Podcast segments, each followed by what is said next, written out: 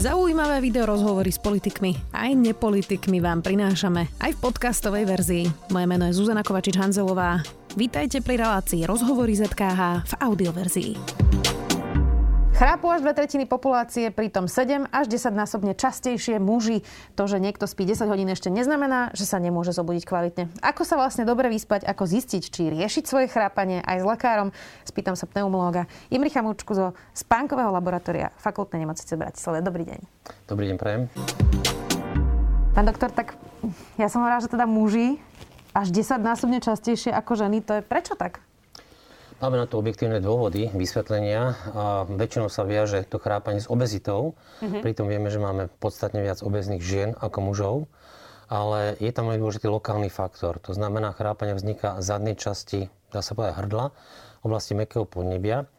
A to meké podnebie v dôsledku obezity e, obraste, dostal by sa tukom, je mekšie, je voľnejšie.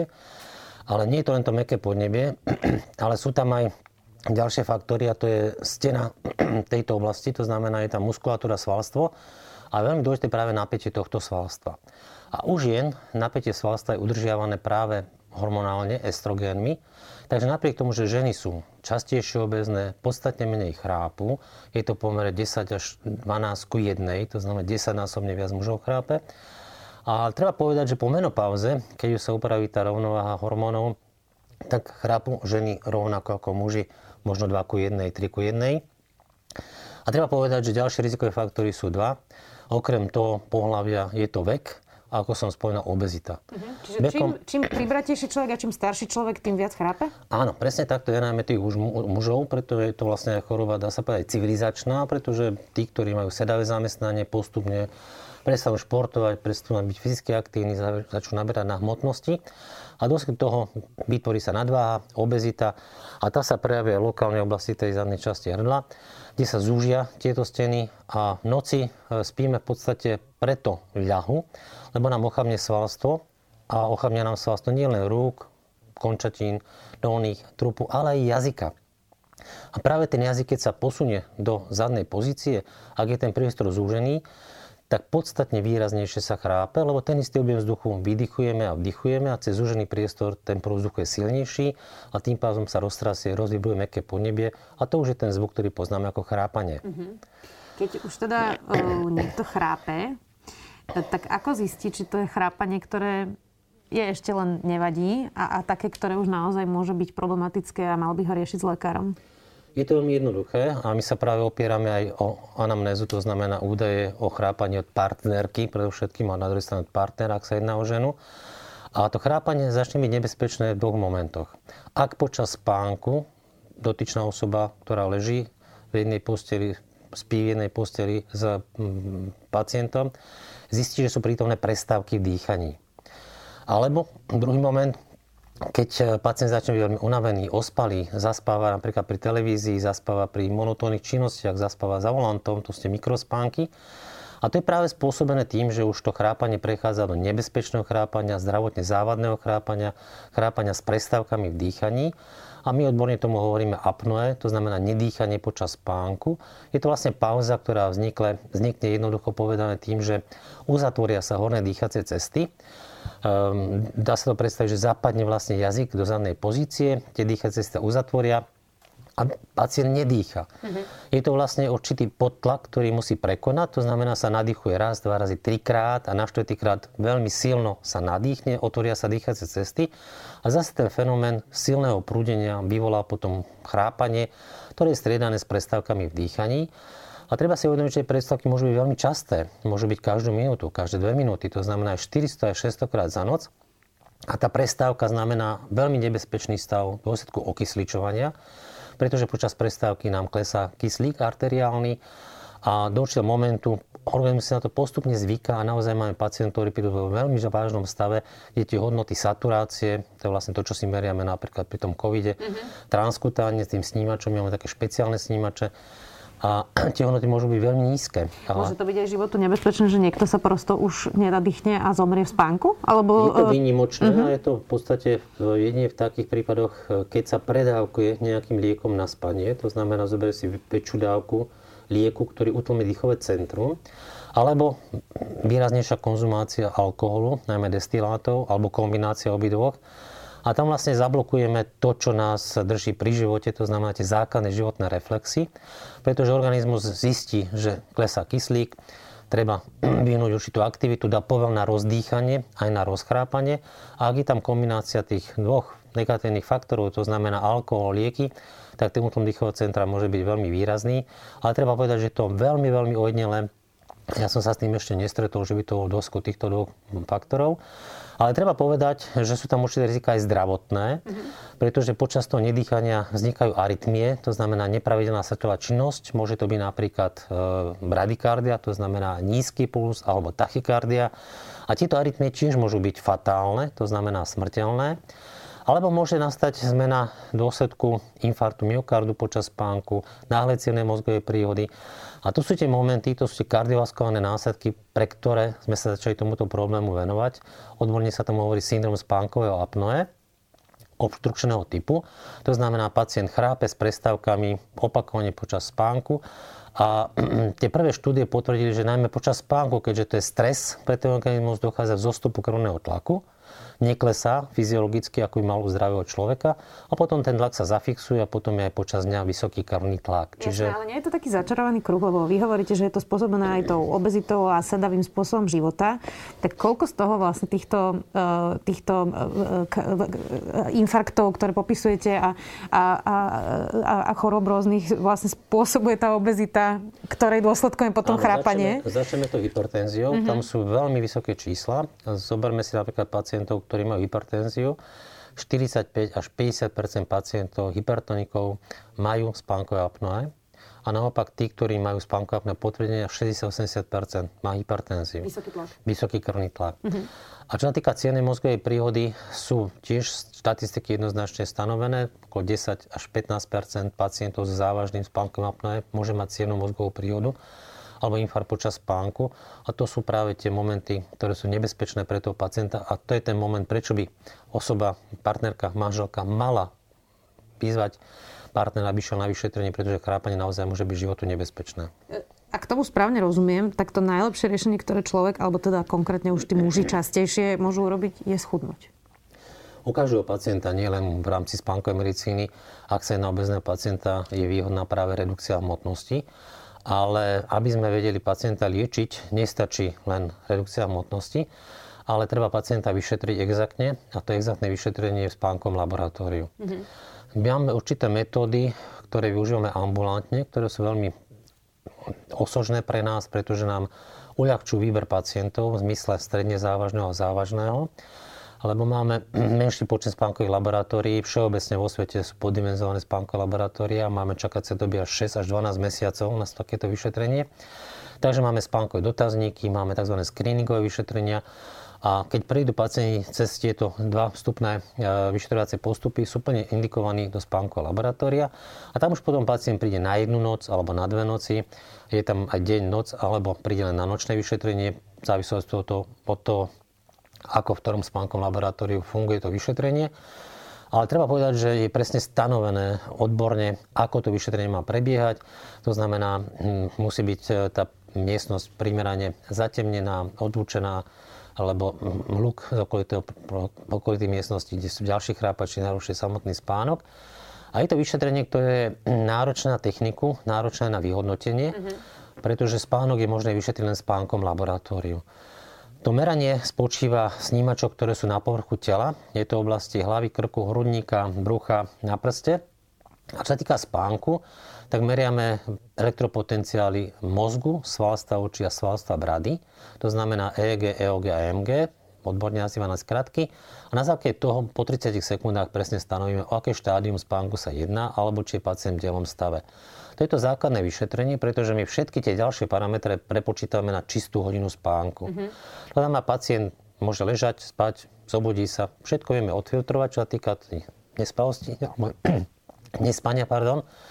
A potom prepočítavame napríklad počet prestávok dýchaní, počet pitkých dýchaní, sledujeme elektrokardiogram, sledujeme nádych hrudníkom, nádych bruchom, meriame okysličenie z prsta, pulzov, frekvencia a tak ďalej. A z tých pacientov, ktorí k vám chodia, keď hovoríte to, že 12 mesiacov čakania, tak máte veľa tých pacientov, máte tam obrovský nával, tých spánkových centier je málo, tak je naozaj druhá väčšina pacientov, ktorí prídu s chrápaním a s apnoe, alebo máte aj e, nejakú časť ľudí, ktorí napríklad majú naozaj nejakú nespavosť, ktorá pramení zo stresu, psychiky a iných ďalších vecí? Prvá väčšina pacientov spadá do tej kategórie spánkových poruch dýchania, ale spánková medicína má v súčasnosti 120 diagnóz. 6 základných skupín, čo sa týka porých spánku. Ako ste spomenuli, nespavosť, nespavosť sa vyššie spánkom laboratóriu výnimočne. Mm-hmm. Nespavosť je hlavná diagnóza spánkovej medicíny, čo sa týka výskytu. Vyskytuje sa častejšie, častejšie ako spánkové poruchy dýchania. Ale je to... častejšie áno, ako chrápanie? Uh-huh, je mm-hmm. častejšie ako chrápanie. 30% populácie má problém e, so spánkom v zmysle nespavosti, pretože tá je definovaná veľmi jednoducho. To znamená, ak pacient stane a má pocit neosviežujúceho spánku, už toto hodnotíme ako nespavosť. Mm-hmm. Ale musí samozrejme trvať dlhšie ako 3 mesiace, nie krátkodobo. A je to aj forma závislosti od toho, že pacient ťažko zaspáva, či sa často budí, alebo či skoro ráno vstáva a potom nevie zaspať, alebo či má len neosviežujúci spánok. Či a čo sú tie št... faktory práve tej insomnie alebo tej nespavosti? Tam je to veľmi dôležité urobiť analýzu za pomoci psychológa a psychiatra, pretože väčšina týchto pacientov je mladých alebo stredný vek a väčšinou je to psychofyziologická nespavosť. To znamená, je tam určitý podnet, ktorý vieme definovať. To znamená prepracovanosť, veľká záťaž doma, zlé citové rozpoloženie, úmrtie v rodine a podobné negatívne emocionálne vplyvy alebo nevie to zadefinovať, vie len povedať, že od toho momentu má takýto problém a naozaj niekedy to podvedome pracuje a dochádza k zacyklovaniu myšlienok. To znamená, čím viac sa snaží spať, tým menej spí. A tu nám veľmi pomáha predovšetkým odbornosť psychológa, psychiatra. A do spánkového laboratória indikujeme len pacientov tých, ktorí majú krče v nohách pri zaspávaní, alebo zase vrátime k tomu syndromu spánkovej apnoe, lebo nie každý z apnoe má nadmernú spavosť, ale môže mať aj nespavosť. Uh-huh. Ja by som ešte... Vlastne. E, kombinácia nie. Ten pacient, ak má nespavosť, tak sa budí na tie prestávky v dýchaní, ale to je také 1-2% ľudí so spánkovým apnoe. Spomínali sme tie prestávky v dýchaní a tie, keď sa často opakujú, tak ten pacient opakovane sa budí, má fragmentovaný spánok a on zaspáva cez deň má mikrospánky pri riadení motorového vozidla, či dominantným ukazovateľom, symptómom je práve nadmerná denná spavosť a nespavosť je menšieho počtu pacientov. Ľudia si tak inak myslia, že keď si vypijú nejaký alkohol, že sa im potom ako keby lepšie zaspáva. Ja som minule e, čítala o tom knižku, že vlastne síce sa možno ľahšie zaspí, ale máte oveľa menej kvalitný spánok. Tak ako vlastne vplýva na spánok možno niekoho, kto nemá teda diagnózu, ale chcel by lepšie spať práve to, že som si dala o 6 večer ešte kávu alebo čaj, alebo že si teda vypijem alkohol pred spánkom. Aký faktor majú práve tieto naše zlozvyky na, na náš spánok? Veľmi negatívne vplyva na náš spánok e, pretože aj ten samotný alkohol, tzv. šláftrunk, e, je veľmi e, nevďačný z hľadiska medicínskeho, v úzokách povedané. Pri alkohole zaspíme rýchlo a máme pocit, no fajn, zaspal som, je mi dobre. Ale sú tam dva momenty, ktoré sú nie dobré z hľadiska spánkovej medicíny. Ten prvý je myorelaxačný, to znamená uvoľní napätie svalstva, alebo uvoľní napätie svalstva jazyka. Tým pádom jazyk sa posunie do zadnej pozície, pacient chrápe výraznejšie. Ak je to chrápať s prestávkami, tak tie prestávky má závažnejšie. On spí, on o tom nevie, ale tie prestávky sú početnejšie a závažnejšie. A nehovorili sme si, čo je to vlastne zdravý spánok z hľadiska tej odbornej medicíny. Mm-hmm. A zdravý spánok je presne merateľný. Tak ako vieme zmerať glykémiu, vieme zmerať tlak, vieme zmerať teplotu, vieme v súčasnosti od roku 1957 presne zmerať aj spánok. A väčšina ani z lekárov, nie to ešte z verejnosti, nevie, čo je vlastne zdravý spánok. Je to vlastne stav, počas ktorého e, dochádza k určitým zmenám a to je v podobe takých 4-5 cyklov. Máme počas spánku 60-90 minútové cykly a každý tento cyklus pozostáva z štádí spánku non-REM 1, 2, 3, to znamená ľahký spánok, spánok a potom hlboký spánok a potom to prechádza do štádia REM. To je tzv. paradoxný spánok alebo snový spánok. Ten je veľmi dôležitý, to spomím za chvíľočku, prečo. A v tom prvom cykle máme zastúpený dostatočne hlboký spánok, menej REM a nad ránom už nemáme hlboký spánok, máme REM spánok. Mm-hmm. Čiže presne táto štruktúra by mala byť zachovaná u každého z nás. A práve ten REM spánok, to je to, čo, čím sme sa vlastne odlíšili od iných živočíchov, pretože v určitom momente nastala určitá génová zmena, ktorá viedla k tomu, že máme podstatne viac zastúpený REM spánok. A REM spánok je zodpovedný za našu kreativitu, emocionálne rozpoloženie, za našu pamäť. A v tom prípade, ak napríklad narušíme ten REM spánok a pacientovi nedoprajeme ten REM spánok, nemá možnosť sa naučiť, nemá možnosť si zapamätať, a REM spánok má ešte veľmi takú úžasnú vec, že podporuje pozitívne citové vnemy a maže negatívne citové vnemy. Je to tak dané biológiou, že v podstate, keby sme si tie negatívne vnemy zachovali, negatívne citové rozpoloženie, tak by nám to neprospelo. Postupne by sme degenerovali. Ale vďaka tejto zmene, ktorá je úžasná, pretože naozaj pamätáme si len tie pozitívne, tie negatívne sa nenápadne mažú prepojenia, a to sa deje práve v REM spánku. A ten REM spánok je najdlhší nad ránom. Tam je mm, v podstate e, niekoľko desiatok minút, 20-30 minút REM spánku. A my žiaľ, tým, že vstávame do práce, vstávame do školy, si práve ten posledný cyklus zrušíme alebo si skrátime o ten REM spánok. A pritom je najpodstatnejší. Existujú už teraz také budíky, ktoré neviem, či, aký máte na ne názor, ale mali by vlastne vedieť, ako keby odhadnúť práve ten cyklus a zobudiť vás prirodzene v tom, keď vás to nevyruší. To je niečo, čo naozaj funguje? Čo, ano, čo je dobrá funguje, vec? Je to naozaj funguje. To je, tá, to je výdobytok techniky prospekt spánkovej medicíny a prospekt pacientov.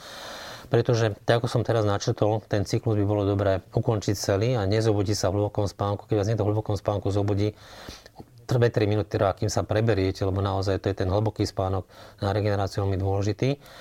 A keď vám zoberú ten REM spánok, potom sa to prejaví práve počas dňa menšou psychickou výkonnosťou ale nielen výkonnosťou psychickou, ale aj fyzickou, napríklad, čo je dokázané u športovcov.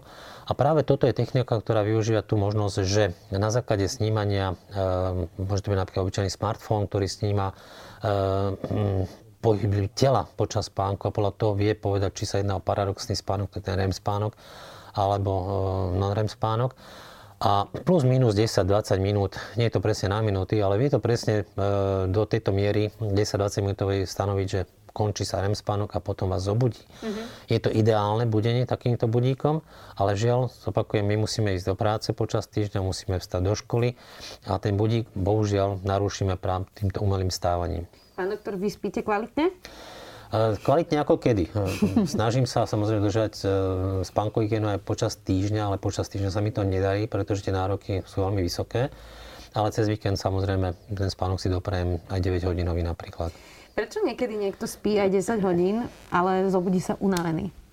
Tých príčin môže byť viacero. A práve som hovoril o tom syndrome spánkovej apnoe. Tam je taká veľmi zaujímavá zaujímavý moment, že čím viac spíte, tým viac ste ospali, čím viac ste ospali, tým viac spíte. Čiže vznikne taký začarovaný kruh. A pacient sa diví, keď mi povie, však ja tak rýchlo zaspím, ja dobre spím, spím 10 hodín, ale takýto spánok nie je dobrý. To znamená, nie je dobré ani dlho spať, nie je dobré ani krátko spať. A na to, aby sme si povedali, či sme krátko spáči alebo dlho spáči, lebo tam je rozdiel práve v dĺžke spánku individuálna, tak je vhodné urobiť taký jednoduchý test, ktorý hovorím počas dovolenky, nechať voľne bežať spánok na 3. 4. deň. Vieme, aký je ten náš spánok dlhý a vieme, kedy by sme mali chodiť spať a kedy by sme mali vstávať. Uh-huh. Čiže stanovíme si jednak dĺžku, ale aj čas zaspávania, čas stávania, čo je veľmi dôležité. A práve tá jedna z tých zásad spánkovej hygieny je, aby sme chodili spávať ten istý čas, nielen počas pracovných dní, ale aj počas voľna. A to je veľmi ťažké dosiahnuť. Mal by byť spánkový režim jednotný na každý deň, nie rozdielný počas voľna a rozdielný počas, e, počas týždňa pracovného. Veľa sa diskutuje o tom, že teda spať minimálne 8 hodín je zdravé. Tak to znamená, že keď niekto spí menej ako 8 hodín, tak má spánkový deficit dlhodobo? Nie, to závisí od toho naozaj, či patríte k tým pacientom, ktorí majú dlhší spánok a kratší spánok, ale všeobecne dospelý by mal spať 8 hodín, 8,5 hodiny ale máme pacientov, ktorí spia 4 hodiny a sú vyspaní, a sú aj 10 hodinoví. A 4 hodiny? A 4 hodiny sú takí pacienti. Churchill a oni napríklad. sú vyspatí po 4 hodinách, pretože majú tvrdší spánok? Uh, nemajú tvrdší spánok, ale majú tie cykly zachované, len sú trošku skrátené. To mm-hmm. znamená, že hlboký spánok je kratší, REM spánok je kratší. Uh, veľa uh, manažerov práve uh, aj známych vyžadovala toto od svojich podriadených, lebo niektoré typy naozaj dokážu len 4,5 alebo 4 hodiny spať a sú plne výkonní psychicky. Ale nie, nedá sa to vyžadovať od e, spolupracovníkov, pretože každý má iný spánkový vzorec, iný spánkový hypnogram a sú tzv. aj chronotypy, to znamená, sú e, ranné vtáčatá, škovránky, ale na druhej strane sú to sovy, 10-20% je práve týchto ranných ranných škovránkov, 10% sú a medzi tým sú vlastne e, tie kolibriky, ktoré môžu aj kratšie spať, dlhšie spať, takže je to veľmi individuálne. Vy ste spomenuli tie mm, tabletky na spanie, ktoré ano. môžu vlastne škodiť, keď si to človek dá a má práve to apnoe alebo chrápanie. Ale vo všeobecnosti, keď niekto napríklad nemá apnoe, uh, tak je vhodné, aby bral niekto možno v nejakom stresovom období, keď mu zomrie niekto blízky alebo má nejaký zvýšený stres, tak aby nejako krátkodobo si pomohol tabletkami, alebo to vôbec neodporúčate? My sme zastancovia nemedikamentóznej liežby, predovšetkým, lebo ten termín krátkodobo je taký problematický, lebo naozaj ten pacient, keď užije tabletku, tak zaspí a využije tú možnosť potom v ďalších dňoch, ďalších týždňoch, ďalších mesiacoch.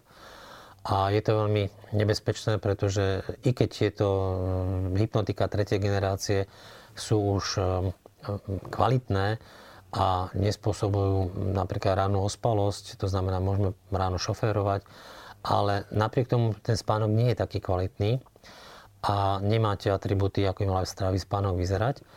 A je veľmi výrazné nadužívanie hypnotík na celom svete, najmä v Spojených štátoch amerických. Aj na Slovensku? Aj na Slovensku. Mm-hmm. Pretože tá preskripcia je voľná pre lekárov, všeobecných praktických lekárov, pre špecialistov a tým pádom, keď pacient príde, tak preto lekára je výhodnejšie dať mu tabletku na spanie, ako analyzovať, prečo vlastne nespí. Inak by ho mal potom poslať psychológovi, psychiatrovi a to už je náročné na čas. A takáto nespavosť sa, ak je dlhodobá na 3 mesiace, by sa mala liečiť tzv. kognitívnou behaviorálnou terapiou. A skrátka je KBT, to je trošku zrozumiteľnejšie. E, a práve táto metóda je metóda psychológov, psychiatrov, ktorí využijú autogénne tréningy. Nevýhoda je ovšem časová náročnosť, to znamená, treba prísť viackrát na sedenie k tomu psychológu a psychiatrovi. A druhá nevýhoda, ktorá je teraz v súčasnosti to covidové obdobie, kde sa snažíme samozrejme znižovať kontakty, takže je výhodnejšie ovšem využiť možnosť, ktorej sa prikláňame, a to je tzv. melatonín. Melatonín nie je, nie je hypnotikum, ale je to spánkový hormón alebo hormón mladosti. A je to veľmi zaujímavá molekula, pretože e, každá bunka, či rastlina, živočíšna, obsahuje receptory pre tento melatonín. A to je vlastne moment, e, ktorý sa deje každý deň v nás, v našom organizme, v našich bunkách, pretože počas dňa, keď sa stmieva, tak hladina melatonínu stúpa. A to je jeden z tých e, momentov, kedy vieme povedať, že prečo spíme. A ten melatonín moduluje ten spánok. To znamená, nie je to hypnotikum, ale upravuje práve spánok do tej miery, aby boli tie spánkové cykly zachované. Dá sa brať dlhodobo, dá sa brať, e, poviem slovičko, doživotne. Poznám ľudí, ktorí užívajú, pretože tento mm, melatonín má aj iné účinky, nielen na spánok, ale je to druhý najlepší antioxidačný prípravok rasveratrole v červenom víne. A ako antioxidans e, je to látka, ktorá je účinná pri niektorých e, kardiovaskulárnych ochoreniach, pri onkologických ochoreniach. Aj vedecky dokázané práve, že ak je dostatočne dávke dávaný, a to je 5 až 6 mg večer, voľne predajný, preto si dovolím hovoriť o tomto melatoníne otvorene, nejakom farmaceutickom prípravku, tak e, má svoje výhody z hľadiska využitia aj pri nespavosti. Mm-hmm. Inak keď ste spomínali ten e, COVID, tak ako nezdravé je, že lekári majú niekedy 24-hodinové alebo 30-hodinové služby, počas ktorých vôbec nespia. Teraz majú, aj vy máte, predpokladám, e, prosto aj covidové návaly, rôzne stres. Tak ako toto vplýva napríklad na lekárov? Spomínal som, že spánková medicína má 120 diagnóz a jedna taká skupina práve je, sú poruchy spánku pri zmennej prevádzke. Je to niečo podobné ako jet lag syndrom, to znamená pri zmene časových pásiem, ale toto je náročnejšie, lebo ten jet lag syndrom samozrejme predpokladám, že máme raz, dvakrát do roka, keď cestujeme nejak cez časové pásma. Ale e, tak ako som spomínal, že aký je kvalitný spánok, aký by mal, ako by mal vyzerať kvalitný spánok, treba povedať, že ten nočný spánok nie je ničím nahraditeľný.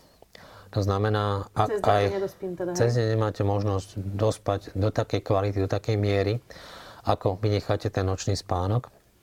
A sú viaceré štúdie, ktoré potvrdzujú, máme to aj u lekárov, máme to u zdravotných sestričiek, kde je riziko aj niektorých onkologických ochorení, ktoré vznikajú v dôsledku práve poruchy spánku pri zmennej prevádzke.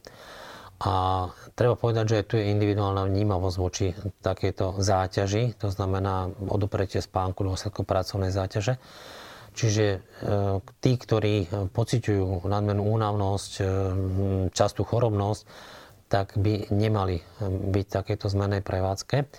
Niektorým ten systém nevadí, neškodí a tí sú vlastne odolnejší voči takýmto zmenám, pretože to nie len, že nespím, ale počas noci ja vykonávam určitú fyzickú alebo psychickú aktivitu a to už je naozaj nabúranie tých fyziologických nočných procesov, predsa my sme nastavení na cirkadiálny rytmus a to je taká veľmi taká zaujímavosť, ktorú zatiaľ neviem presne objasniť. Um, ak sa niekto narodí slepý a nevníma svetlo deň, noc, tak má cyklus 25 aj pol hodinový. Mm-hmm. Nie 24 hodinový. Mm-hmm. Čiže my sme nastavení, ľudské organizmy sú nastavené na cyklus dlhší, ako je 24 hodín, to znamená 24 aj pol. A práve ten melatonín, ktorý som spomínal, ten zosúľaďuje ten cyklus na 24 hodinový. Ale ten fyziologický melatonín my nemusíme užívať, my ho máme, a tá hladina melatonínu, jeho hladina klesá až okolo 60-70 rokov, čiže vtedy plne funguje. A práve ten melatonín nás zosúladí, aby sme mali cyklus 24 hodinový. A v súčasnosti z hľadiska tej e, cirkadiánnosti, to znamená v závislosti od e, dňa a noci, sa zistuje, že, že je tam určitá e, nesúra aj medzi jednotlivými orgánmi. To znamená, pečeň má iný cirkadiálny ako napríklad slezina, a srdiečko, tam sú určité zmeny. A toto je teraz taká najnovšia vedecká štúdia v rámci spánkovej medicíny, sledovanie práve tej, tých cirkadiálnych zmien, hormonálnych zmien a činnosti tých orgánov, ktoré potom môžu vyústiť, ak je tam nie sú niektoré ochorenia a my ako spánkové lekári by sme potom mali vedieť určitým spôsobom tomu pomôcť. Uh Poslednú otázku mám pre vás, pán doktor. Vy ste pneumológ. Ako ovplyvnil COVID teda vašu prácu? Ako napríklad COVID ovplyvnil práve váš odbor a e, spánok, dýchanie a všetky tie problémy s tým spojené? O COVID vieme toho veľmi veľa a veľmi veľa to ešte nevieme. Ale ten hlavný moment, prečo sú pacienti e, na e, oddeleniach, na ARO oddeleniach a na umelej plusnej ventilácii práve pneumónia vírusová. To znamená, preto my pneumológovia sme, dá sa povedať, na prvom mieste v kontakte s týmito pacientami, ktorí sa k dostávajú, lebo majú plúcne ťažkosti. To znamená predovšetkým dušnosť, kašel a tá dušnosť je veľmi extrémna e, v porovnaní s inými napríklad astmatickými ťažkosťami alebo pri HOH, to znamená chronickou chorobe pľúc. A nás e, v podstate tí pacienti navštívajú medzi prvými. Samozrejme sú iné príznaky pri COVID, ktoré môžu byť neurologické, môžu gastroenterologické, ale to postupnutie plúc to je ten moment, ktorý je najdôležitejší spomenúť pri covide a tým pádom naše ambulancie sú výrazne zaťažené týmito pacientami. Aj postcovidovými predpokladám. Aj postcovidovými. Um, tam tých pacientov sledujeme v troj, 6-mesačných intervaloch, ale je nás málo, poviem pravdu, špecialistov plusných lekárov. Naše rady sa veľmi nerozširujú, skôr opačne a ten nábor pacientov, alebo ten počet pacientov stále stúpa a stúpa. A čo sa týka covidu a spánku, e, tam sú dva momenty. Samozrejme, keď mám nejaké ochorenie, či to je zápal plúc, covidový alebo iný, ťažko sa mi dýcha aj v noci, kašlem aj v noci. Tým pádom mám narušený spánok a vyčerpávam sa tým, že nemám kvalitný spánok. Ale čo je veľmi zaujímavé, výrazne stúpol e, problém insomnie, nespavosti u týchto pacientov aj v rámci post-covidu. Je taká vnútorná obava, lebo keď niekto zažil ten stres v dôsledku sťaženého dýcha v dôsledku respiračnej insuficiencie, to znamená dýchovej nedostatočnosti, tak to je veľmi nepríjemné. Je to dusenie doslova do písmena a jemu sa to v podstate vracia, ten moment. Čiže ako keby taký posttraumatický stresový syndrom Presne tak. A ten sa potom prejaví nespavosťou. Čiže máme veľa pacientov aj v rámci spánkovej medicíny, ktorí sa nám dostavia post-covidovo pre nespavosť. Uvidíme, koľko posttraumatických stresových syndromov budú mať lekári a sestry ešte potom to období. Ďakujem veľmi pekne, že ste si našli čas. Pneumolog Imerich Mučka zo spánkového laboratória Fakultnej nemocnice v Bratislave. Ďakujem. Ďakujem za pozvanie. Počúvali ste podcastovú verziu relácie Rozhovory ZKH. Už tradične nás nájdete na streamovacích službách, vo vašich domácich asistentoch, na Sme.sk, v sekcii Sme video a samozrejme aj na našom YouTube kanáli Denníka Sme. Ďakujeme. Milujeme vedu, špeciálne v týchto časoch, keď fakty a ich vedecké vysvetlenia sú také potrebné. Náš vedecko-popularizačný podcast Zoom je naplnený presne takýmito faktami. Každý týždeň prináša prehľad tých najzaujímavejších nových objavov zo sveta vedy. Vychádza každú stredu a vedecké novinky, ktoré pre vás pripravujú naši kolegovia z redakcie SME, pre vás čítam ja, teda Tomáš Prokopčák. Podcast Zoom nájdete nielen vo vysielaní Rádia Ale aj vo všetkých podcastových aplikáciách na Spotify alebo všetky epizódy pekne za sebou na webe sme.sk lomka Zoom.